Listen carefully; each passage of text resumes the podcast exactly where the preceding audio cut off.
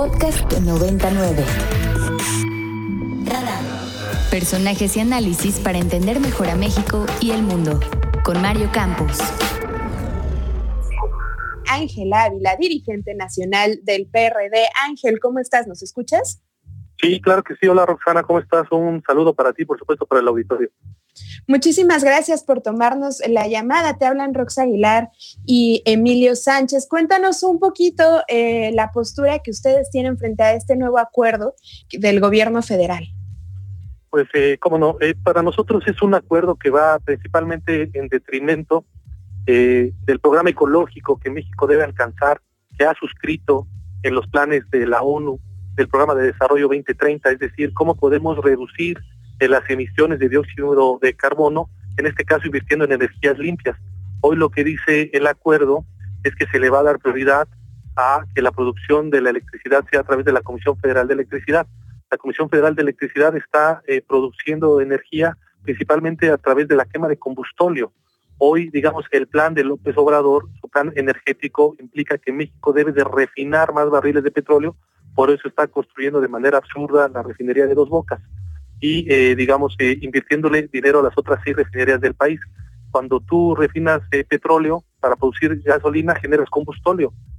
Antes el combustóleo tenía un mercado que se vendía para generar electricidad, pero es un mercado muy contaminante.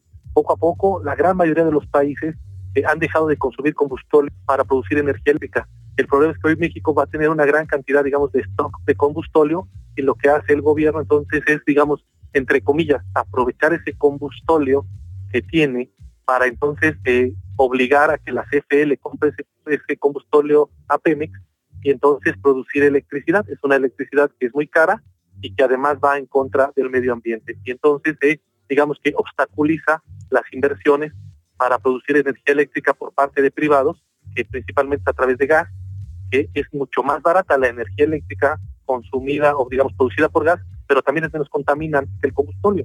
Entonces, digamos que el gobierno quiere quitarse el problema de su producción de combustóleo, quitando del mercado a los particulares que producen electricidad más barata y privilegiando a la CFE, generando un monopolio, por lo tanto, tarifas eléctricas más altas. Entonces, digamos, en un esquema así muy rápido, es básicamente el acuerdo que ellos publicaron el viernes, y el cual de nosotros evidentemente no estamos de acuerdo con ello. Sin duda, Ángel, si nos pudieras contar también un poco cómo influye desde tu punto de vista, desde el punto de vista del partido, que este acuerdo se haya publicado en el contexto de la pandemia, porque el argumento es que por esta pandemia la CENER debe vigilar y garantizar la confiabilidad del sistema energético nacional por la intermitencia, supuestamente, de las centrales de energía eólica y fotovoltaica. ¿A ti qué te dice que esto se haya publicado en este tiempo pues tan difícil, ¿no?, de crisis? Es evidentemente un absurdo, es aprovechar que la sociedad está, digamos, inscrita en otro nivel, pero la realidad es que hoy hay menos consumo de energía eléctrica. Hoy tienes parados el 80% de la planta industrial a nivel nacional. Hoy está cerrada la industria automotriz, la industria de la cerveza, es decir, hoy las industrias, la industria de la construcción mismo está frenada. Entonces, eso hace que haya mucho menos consumo de electricidad.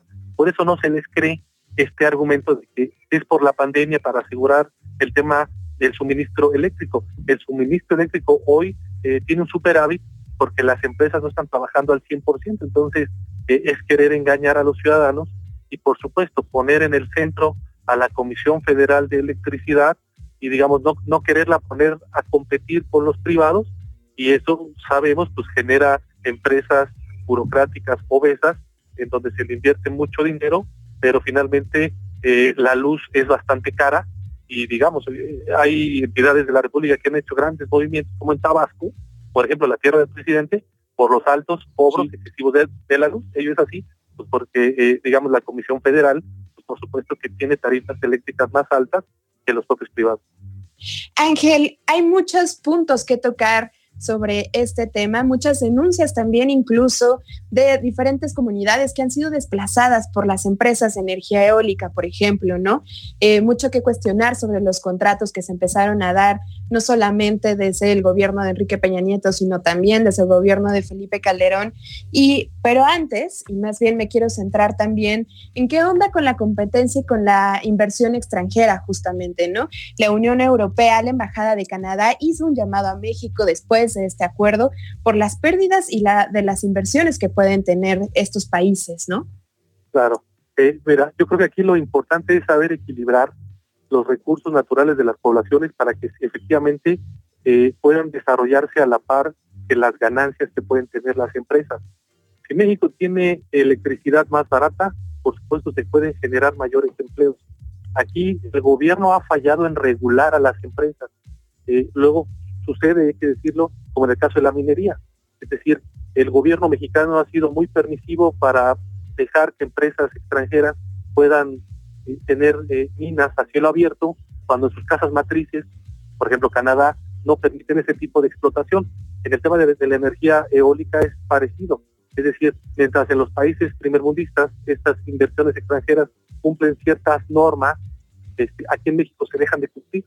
Efectivamente, luego el desarrollo no llega como tiene que llegar a las comunidades, o luego se quedan los gobiernos, ¿no?